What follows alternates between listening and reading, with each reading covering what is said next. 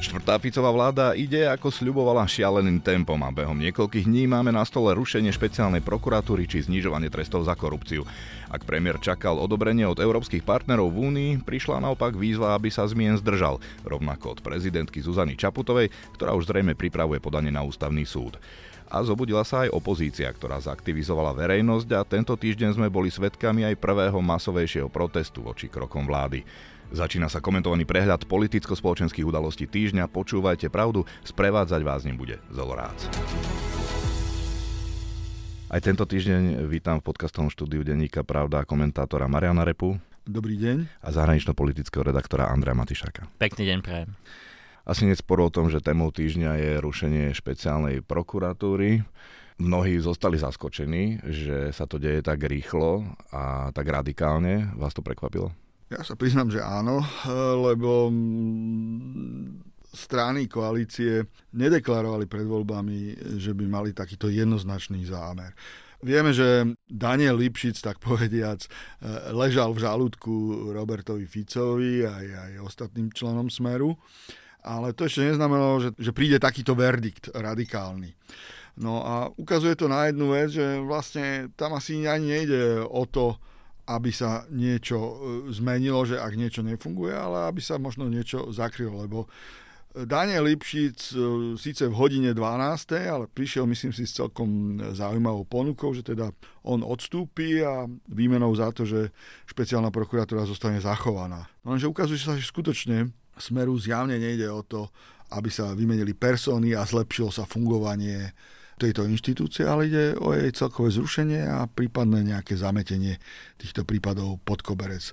A paradoxom na tom všetkom je, že ten smer pred 20 rokmi vznik špeciálnej prokuratúry podporoval. On vtedy tvrdil, že sa musia vyšetriť kauzy, lebo, však ten leitmotív si pamätáme, tak ako sa kradlo za Mečiara, sa kradne aj za Zurindu a to bola vlastne druhá Zurindová vláda a vtedy s tým nemali problém. Potom dlhé roky špeciálnej prokuratúre e, šefoval e, Dušan Kováčik, ktorý toho veľa neurobil, ako poznáme to jeho známe skore 61-0. A teraz prišli, e, prišiel druhý opak, že Daniel Lipšic bol veľmi aktívny e, na tomto poli. No áno, ja si myslím, že chyba sa stala už vtedy pred tými tromi rokmi. Daniel Lipšic ako bývalý politík, človek, ktorý bol, bol v strane Nová a ktorá sa stala súčasťou Olano, nikdy sa nemal stať podľa mňa špeciálny prokurátor. Ale to nebráni, vravím, jeho persónu vymeniť a ďalej pokračovať vo fungovaní špeciálnej prokuratúry, lebo vidíme, že na Slovensku korupcia stále je veľký problém a mala by asi čo robiť tá prokuratúra. Niektorí komentátori spájajú tú expresnosť aj s tým, že napríklad začiatkom decembra malo byť pojednávanie s Gašparom a Böderom v kauze očistec, čo sa o niekoľko týždňov posunulo. Vy tam vidíte súvislosť? Tak toto sa neposunulo priamo, pretože bola zrušená, alebo že by chceli zrušiť úrad špeciálnej prokuratúry ale áno, samozrejme, že tie súvislosti sa už potom tak núkajú, pretože ako povedal kolega, v tejto chvíli to naozaj vyzerá tak, že ide hlavne o to, aby, aby rozbili systém a stiažili vyšetrovanie a pokračovanie vyšetrovanie aj kaos, ktoré už ako reálne vyšetrované boli a už sú v nejakej, už sú v nejakej nejakej úrovni toho, že už možno len čakáme na to, ako skončia, alebo ako budú pokračovať a respektíve ako skončia. Takže tam vidím ten hlavný motiv toho, že vlastne zneistiť ten systém a začať prekladať, tak povedať, škatule z jednej strany na druhu. A ja napriek tomu, že ako trocha som prekvapený rýchlosťou, ale zase poviem aj to, že veľmi, naozaj len, len, len trocha. Pre nich je dobré toto urobiť čo najrychlejšie, tak povediac ísť eh, šokovou terapiou, urobiť veci, ktoré sa nám, ktorú, o ktorých hovorili. Ono je pravda, že možno takto priamo explicitne nehovorili o zrušení uh, úradu špeciálneho prokurátora, ale zase neberme slova politikov v kampani ako písmo svete, či už je to smer alebo, alebo ktokoľvek. Tu sa im naskytla príležitosť, e, asi to vidia ako, ako najlepší spôsob z ich pohľadu ako odstrániť Daniela Lipšica. A ja tu aj poviem, že ja, keď Lipšica zvolili do čela špeciálnej prokuratúry, ja som tiež hovoril, že podľa mňa to nie je správna voľba e, vzhľadom na jeho politickú minulosť, ale na druhej strane poviem aj B, že myslím si, že nenastáva žiadna taká situácia, kde by sa zásadným spôsobom ukazovalo, že pán Lipšic je nejakým spôsobom zaujatý a aj mnohé prípady, ktoré, ktoré by za istých okolností mal riešiť on, alebo teda zostali mu na stole, tak riešili iní prokurátori. Možno to nebolo úplne šťastné, ale nemyslím, že by, sa tam, že by to v tomto bol problém. Tu jednoducho tá osoba Lipšica je aj takým symbolom pre, pre smer, takže zruším jeho. Áno, je im to jednoduchšie takto prezentovať. Veď vidíte, bol tam ten Lipšic, ktorého ste ani vy nechceli, rôzny nechceli. Ešte by som sa vrátil k tej rýchlosti, pretože minulý týždeň prenikla informácia, že vlastne Robert Fico bol v Bruseli, kde sa stretol s eurokomisárom pre spravodlivosť eh, Didierom Rendersom. No a vyzeralo to, že chcú nejako o tom rokovať, že si ako keby zobrali ponaučenie z vývoja v Maďarsku a v Polsku, kde, kde tie krajiny majú, majú s tým vážny problém. No a vlastne Európska komisia aj varovala Slovensko pred zrušením e, špeciálnej prokuratúry a hlavne pre tou rýchlosťou, že aby to neurobili unáhlene a v tom ich stanovisku sa doslova píše, že si to vyžaduje dôkladnú a hlbokú analýzu. No ak si niečo vyžaduje dôkladnú a hlbokú analýzu, tak asi sa to nedá robiť v zrýchlenom legislatívnom konaní. Takže ja som zvedavý, e, aký, e, akú dohru bude mať to aj zo strany Európskej komisie. Ja sa priznám, že ja som to vnímal úplne naopak. E, to, že keď sme sa dozvedeli, lebo o tom priamo neinformoval, že Robert Fico bol u Didiera Enerca, dokonca pokiaľ viem, tak tá schôdzka mala byť pôvodne s ministrom spravodlivosti pánom Suskom a objavil sa tam aj premiér nakoniec. Uh, ale ja som, ja som to práve vnímal tak, že toto bude pre nich figový list. Vidíte, my sme sa s nimi rozprávali, oni niečo povedia, ale nie sú tam vlastne žiadne, žiadne uh, konkrétne veci, len naznačujú, že teda nemalo by byť tak rýchlo, ale nepovedali, že to nemáme robiť a tým je to vybavené. Takže ja si myslím, že mne to pripadalo, vtedy som si tiež vedel, že oni pôjdu už teraz rýchlo. Toto je pre nich figový list, že to nie je niečo, čo by naozaj mali skutočný záujem sa o tom rozprávať s Európskou komisiou. Andreja, z tvojich skúseností, keď si pozoroval reakcie zahraničia e, predtým, ako podobné kroky nastali v Maďarsku a v Polsku, vieš to porovnať, tak do akej miery máme brať výzvy Európskej komisie vážne, lebo vieme potom, čo nasledovalo, zmrazili im peniaze a tak ďalej. Tento proces vždy chvíľu trvá, takže ja som to už hovoril viackrát, podľa môjho názoru tu aj preto som nie až tak úplne prekvapený tou rýchlosťou, lebo myslím si, že tu má jednoducho Robert Fico, jeho vláda taký, taký ako sa povie, škahedo, uh, okno príležitosti, lebo na budúci rok sú voľby do Európskeho parlamentu, bude sa robiť nová komisia. Takže ono, ten proces nejakým spôsobom začne, že budú sa pozerať, komisia sa bude pozerať na to, čo sa tu deje. Na druhej strane aj my tu hovoríme o rýchlosti, ale ešte nevieme presne, kedy toto v skutočnosti začne platiť, všetky tieto návrhy, kedy budú schválené, ako sa k ním postaví pani prezidentka. E, ja som absolútne presvedčený o tom, že všetko toto skončí na ústavnom súde, ktorý by teoreticky mohol povedať aj to, že, že momentálne to nemôže byť vykonateľné. To sa stať môže, ak tomu správne rozumiem. E, nie som právnik. Čiže tam chvíľku to bude trvať.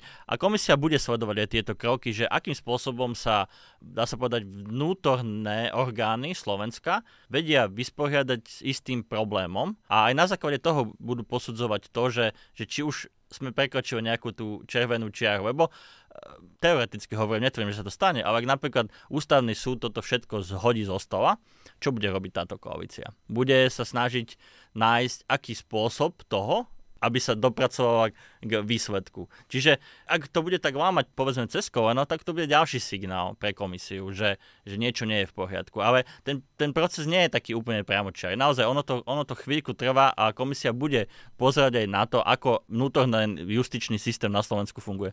Tak vidíme, že minister vnútra už teraz nerešpektuje rozhodnutia súdu, napríklad v otázke navrátenia sa policajtov do, do e, funkcií a zvýšenia ich platu z tej minimálnej mzdy, ktorú im... Samozrejme, ale rozhodnutie ústavného súdu je predsa len trocha silnejšia káva ako zatiaľ rozhodnutia vlastne súdov nižších inštancií.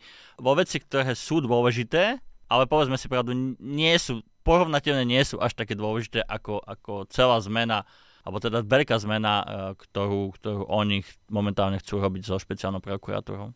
No a expresne rýchlo v skrátenom legislatívnom konaní chcú poslanci koalície meniť aj trestný zákon, e, napríklad v oblasti trestov za korupciu a tam aj ten ústavnoprávny výbor, o ktorom rokuje, tak e, sa udial tak veľmi, veľmi akoby neobvykle, narýchlo a neumožnili ani otázky ministrovi, vypli zvuk verejnosti alebo teda obraz a tak ďalej, že novinári hovoria, že takéto si za 13 rokov e, nespomínajú, takéto správanie.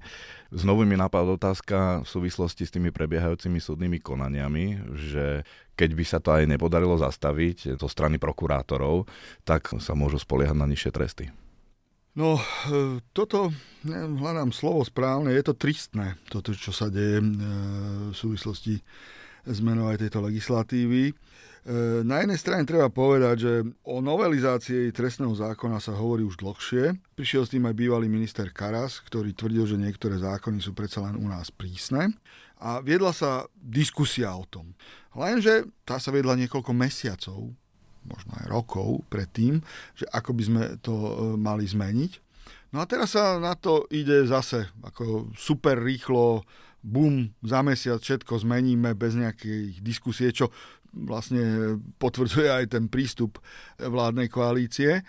A zvláštne je, že sa to musí urobiť tak strašne rýchlo a pritom tie zákony tu platili 18 rokov.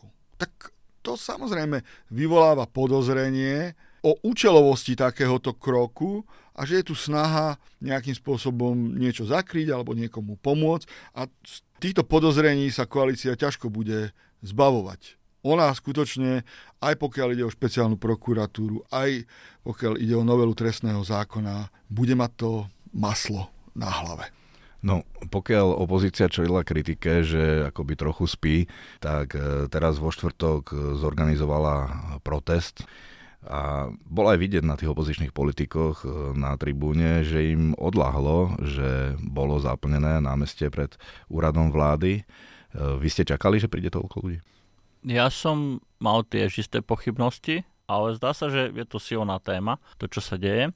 Možno aj tieto debaty o tom, že po všetkých týchto zmenách by ľudia, ktorí už boli pravoplatne odsudení a sú momentálne o výkone trestu už aj tak, že by mohli nejakým spôsobom byť ich tresty zmiernené, aj keď sa zdá, že k tomu opäť správne rozumiem, napríklad vyjadroval sa k tomu aj ešte stále šéf súdnej rady, pán Mazák, že, že predsa len toto bude asi, toto by bolo asi príliš zložité a vlastne takmer nevykonateľné, aby títo ľudia, ktorí už naozaj boli pravoplatne odsudení a, a majú výkon trestu, tak že by nejako zásadne sa im tieto tresty znižili. A dokonca, pokiaľ viem, aj Robert Fico toto povedal, že nič také sa nebude diať. Ale v každom prípade si myslím, že toto eh, ľudí motivuje, aby ukázali, že áno, boli tu voľby, ktoré boli slobodné, demokratické, neboli vôbec manipulované, ako tvrdili niektorí, e, niektorí ešte nedávno pred voľbami,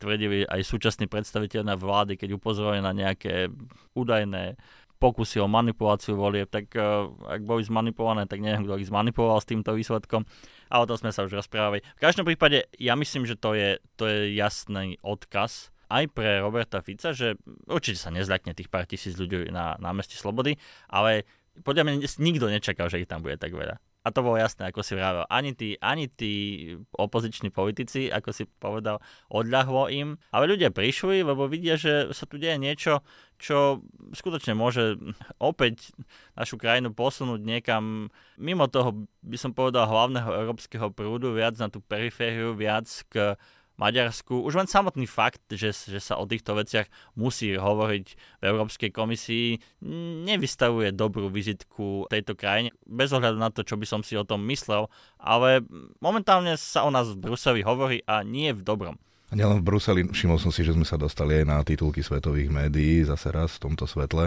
napríklad Guardianu. Áno, samozrejme, sú tu ľudia, ktorí sa zaoberajú Strednou Európou, sledujú to, boli tu mnohí novinári počas volieb, keď Slovensko bolo v tých veľkých médiách a títo ľudia sa ďalej pozerajú na to, že teda vznikla tu nejaká vláda, čo táto vláda robí a či robí tie veci, o ktorých sa pred voľbami hovorilo, že by mohli nastať.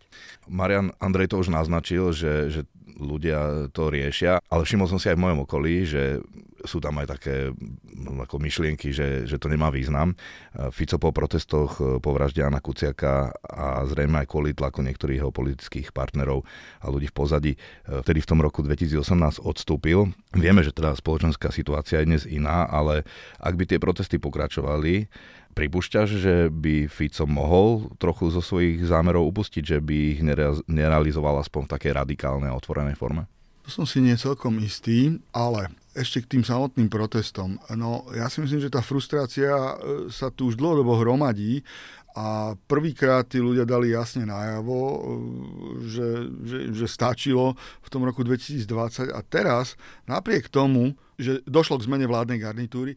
Ja si myslím, e, že ten problém sa nejakým spôsobom nepodarilo vyriešiť a tá frustrácia pretrváva. A preto nie som až tak veľmi prekvapený, lebo keď sa, som sa tak nad tým zamyslel, že krajiny, ktoré majú e, podobné problémy ako my, povedzme Rumúnsko, Bulharsko, tam boli, tam boli masové protesty, obrovské protesty práve voči pretrvávajúcej korupcii a, a tu skutočne tých ľudí na to námestie dohnala tá obava, že sa vlastne vrátime niekde späť, že dochádza k nejakému regresu, čiže ja by som si to nevysvetloval, že to automaticky znamená, že teraz, keď je nová vláda, že tieto staré problémy sú zabudnuté.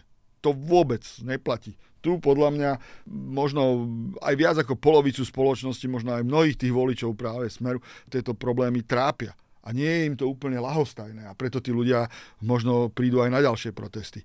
A pokiaľ ide o tú tvoju otázku, tak Robert Fico mm, skutočne on odstúpil v tom 18.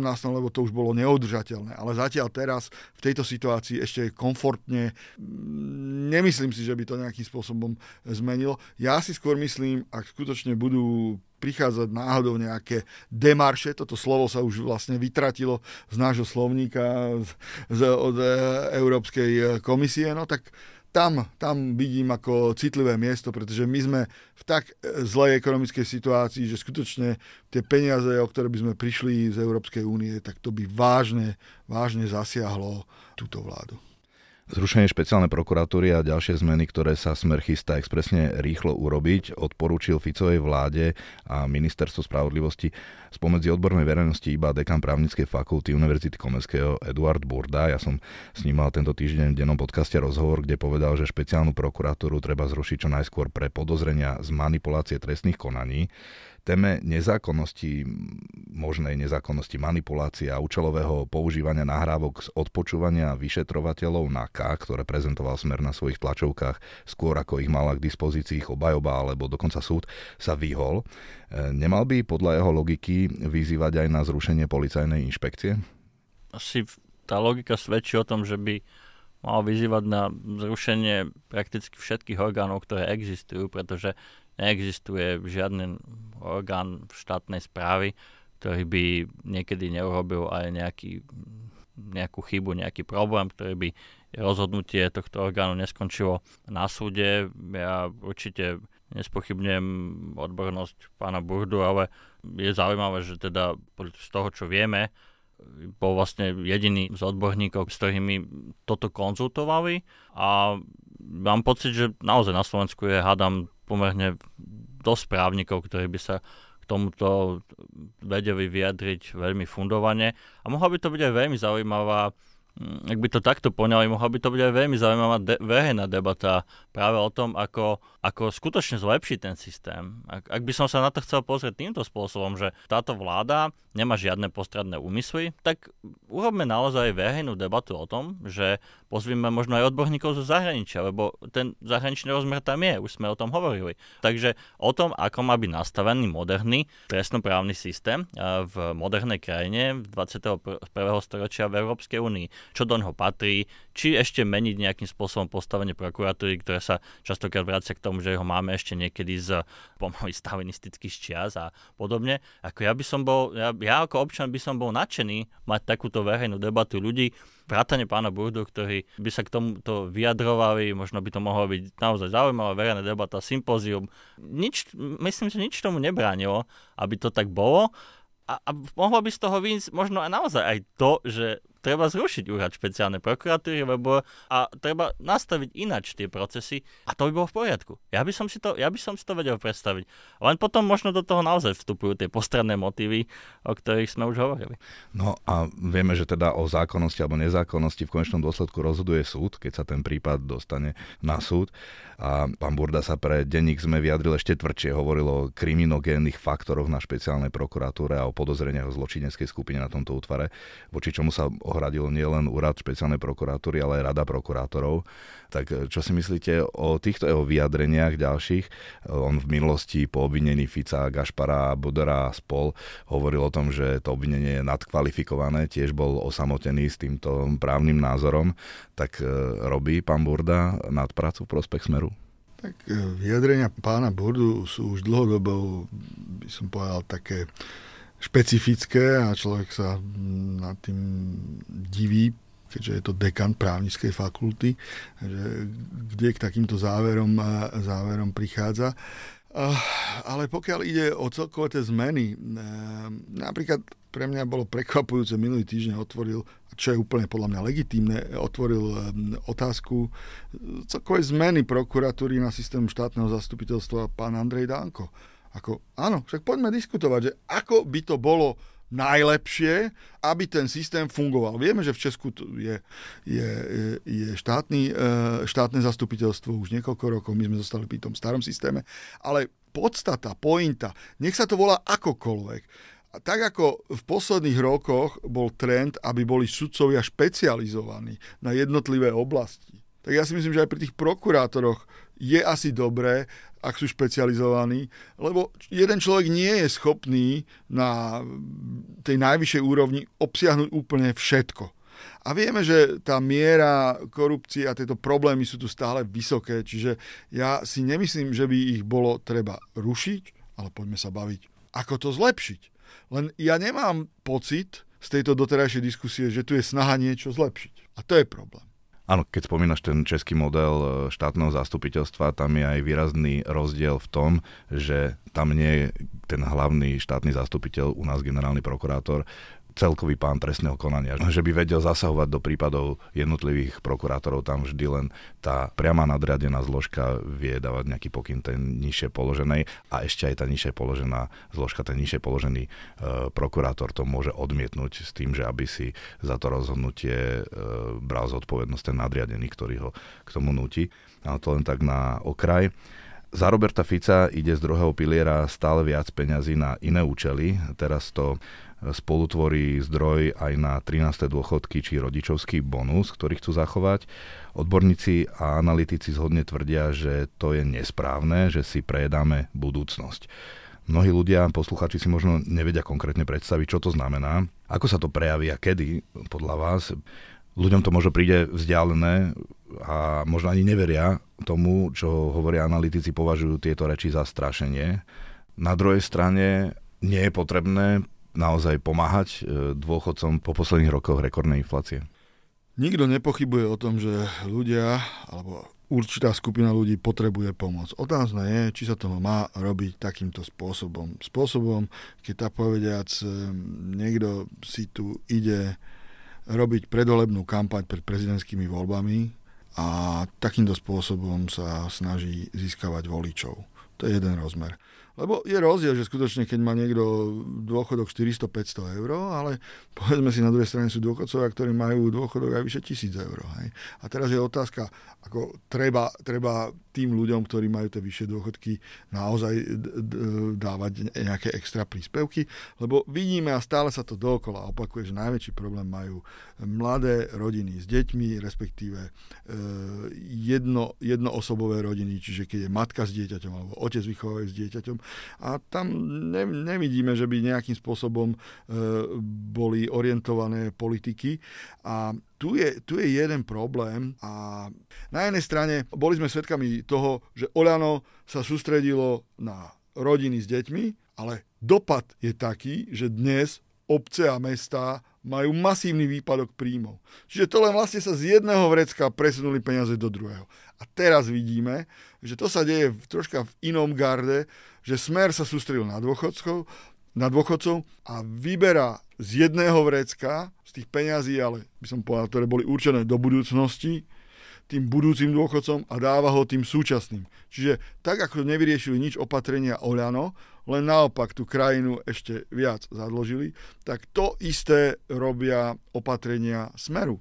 A otázka je, akým spôsobom alebo do akej miery, alebo ako dlho to bude udržateľné. Pretože, dobre, sú tam nejaké dane e, z tabaku a liehu, proti tomu asi nikto nebude namietať, že v danej situácii e, je to celku rozumné riešenie. Potom je diskutabilný e, ten, ten bankový odvod, ktorý nejaké peniaze prinesie do rozpočtu. No ale toto zníženie druhého piliera jednoznačne pripraví ľudí o 30-40 rokov o ich dôchodky. Ja chápem, to už tu Robert Fico e, v politike asi nebude a on tento problém nebude riešiť, lenže ten problém sa nám nakopí a už teraz máme veľké problémy. Ja skutočne neviem, akým spôsobom e, budeme rie- riešiť aktuálny stav prečo si ešte, tak povedať, zarábať na ďalšie problémy. Skôr by mi príde zodpovedné, že vážený, skutočne, teda máme tu veľmi negatívne dedičstvo po Matovičových vládach, nehnevajte sa, musíme to trošičku upratať, to každý pochopí. Každý podľa mňa by takúto retoriku pochopil, že, že aj v rodinnom rozpočte vie, že ke, keď má na Škodovku, tak si nekupuje Maseraty.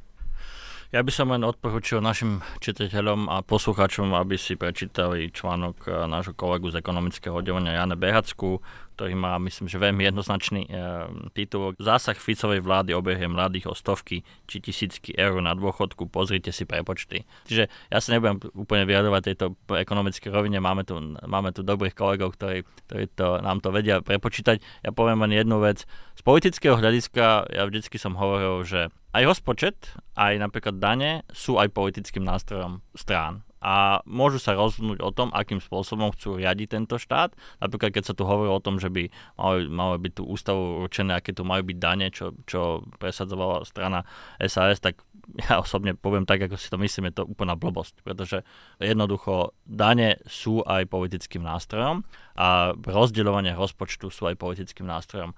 Ale to B, a nadviažem na to, čo povedal kolega, tu stále riešime to, že namiesto toho, aby sme sa aby sme hľadali, ako prehlbiť solidaritu v spoločnosti, tak sa politické reprezentácie len upriamujú na isté skupiny obyvateľov, od z ktorých očakávajú, že ak im prilepšia, tak z toho budú mať politický zisk.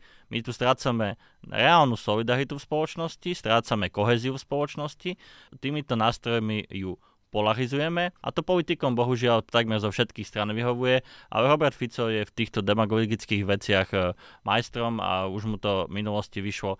Ale pre Slovensko bez ohľadu na to, opäť čo si myslím o tých prepočtoch, ako sa majú, koľko má byť nastavený odvod do druhého piliera a podobne, opäť to je na debatu. Ale, ale ja si myslím, že uniká nám ten väčší celok, aspoň z môjho pohľadu jednoznačne.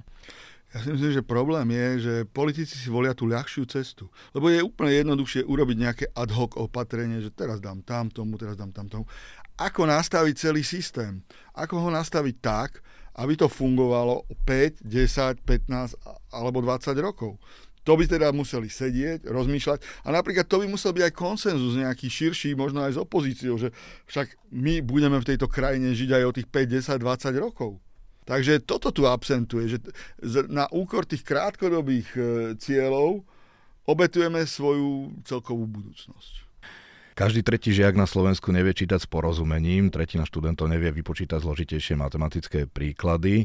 Výsledky e, medzinárodného testovania PISA ukázali, že sa prepadáme ešte nižšie, ako sme boli v minulosti a ukazujú našu krajinu ako takú, kde mnohí študenti vlastne nerozumejú tomu, čo čítajú. A zároveň patríme medzi štáty, kde socioekonomické prostredie, z ktorého žiak pochádza, teda laickejšie, ak človek pochádza z chudobného prostredia, tak najvýraznejšie ovplyvní jeho výsledky škola aj jeho celú budúcnosť. Minister školstva Tomáš Drucker k tomu povedal, že je to národná tragédia. Je to prehnané konštatovanie a aké to teda môže mať podľa vás dôsledky pre budúcnosť krajiny? No, myslím si, že to nie je prehnané konštatovanie a vlastne nadviazol by som na to, čo som tu spomenul. Pretože to je práve jedna z oblastí, kde my máme šancu zlepšiť ekonomický výkon krajiny a my to trestuhodne zanedbávame. Ja keď si spätne premietnem, ono od roku 2000 sa tieto testy PISA vykonávajú, porovnávacie v rámci krajín OECD, tak od roku 2010 minimálne, čo si ja pamätám, to Slovensko neustále sa prepadá. Robí sa to každé 3 roky. Čiže tu sa alarmovalo, už bylo sa na poplach roku 2010, 2013, 16 a tak ďalej. No a nič sa nezmenilo. To je na tom najhoršie, že my niekoľko dní po tom testovaní e, sa bičujeme, že aké je to zlé, spýtujeme si svedomie ale potom sa zavre voda a zase 3 roky sa nič nedeje. A toto je problém, toto by mali riešiť e, politici, lebo vidia, že jednak e, asi tá kurikulárna politika není dobre nastavená, keď deti e, z tých slabšie sociálnych rodi, sociálne slabších rodín dosahujú takéto zlé výsledky. No a samozrejme aj motivácia e, pre učiteľov, pretože s tak nízkymi platmi skutočne a to si takisto pamätám. Od čas e, ministra Vtážnika sa rozprával, že v meči, vo väčších mestách stavať nájomné byty pre učiteľov, aby tento problém bol vyriešený. No, my máme už teraz tak rea- e, obrovský problém v hlavnom meste, že tu chýbajú učitelia matematiky, informatiky, jazykov, že neviem si predstaviť, čo bude o 10 rokov. A to, to je to je trestuhodné. To je ako keď, ja neviem, obyvateľia veľkonočných ostrovov si vyrúbali celý ostrov a vlastne celá civilizácia sa zničila. Tak mne to prípada, že my páchame teraz samovraždu na vlastnom národe a nikoho to ani nejak extra netrápi. Andrej, keď už dnes máme výsledky v medzinárodných porovnávaniach e, také, že sme krajinou, kde sa najviac verí konšpirácie a dezinformácie, tak aké to môže byť e, s takýmito výsledkami testovania žiakov, čo sa týka čítania s porozumením o niekoľko rokov? Tak určite sú tieto výsledky, teraz ja použijem to slovo tristné, tragické a katastrofálne. Bohužiaľ nie sú prekvapivé, pretože už tu bolo na tieto výsledky zarobené. Samozrejme, vplyv na to má určite aj pandémia a dlhodobo zavreté školy, ktoré možno, možno môžu byť, nemuseli byť tak dlho zavreté, aj keď nechcem spochybňovať úplne tie protipandemické opatrenia v žiadnom prípade, ale skôr by som povedal to, že štát absolútne nebol pripravený na to, aby nejakým spôsobom dokázal pomôcť práve tým deťom z, z chudobnejších rodín, aby aspoň akým takým spôsobom mohli byť zapojené do toho vzdelávacieho procesu. A áno, bola to v prvom rade zodpovednosť tej vlády, ktorá to vtedy bola, Matoviča, ale treba povedať to, že dlhodobo tu neboli žiadne nastavené absolútne žiadne procesy, ktoré by tomu mohli nejakým spôsobom pomôcť, že by aspoň, aspoň, aspoň základne to bolo nejako pripravené. A vrátim sa k tomu, čo som hovoril, aj tej solidarite, kohezie tej spoločnosti. My tu tým ľuďom e, jedným alebo druhým vlády sa ich snažia tak povedať až, až volebne podplatiť, ale robia veľmi málo preto, aby pre tie chudobnejšie vrstvy vytvorili lepšie štartovacie čiahy do života. To je absolútne očividné. Máme tu veľkú skupinu e, rómskej minority, o ktorú sa takmer nikto nestará a skôr, keď sa niečo tam deje, tak e, tu vychádzajú samozrejme náš latentný rasizmus na povrch a podobne. Takže toto je naozaj veľmi smutný príbeh, e, ktorý sa súvisí aj s tým, čo si povedal, ale poviem ešte aj B. Bol by som celkom rád, keby si poslanci Národnej rady skúsili PISu. Aspoň by sme videli, aké majú výsledky. Týmto by som uzavrel dnešný diel podcastu Počúvajte pravdu, teda komentovaného prehľadu udalostí týždňa. Ďakujem komentátorovi Marianovi Repovi. Ďakujem za pozvanie, pekný deň. A takisto zahranično-politickému redaktorovi Androvi Matišákovi. Pekne ďakujem a všetko dobré prajem. Pekný víkend aj do mňa.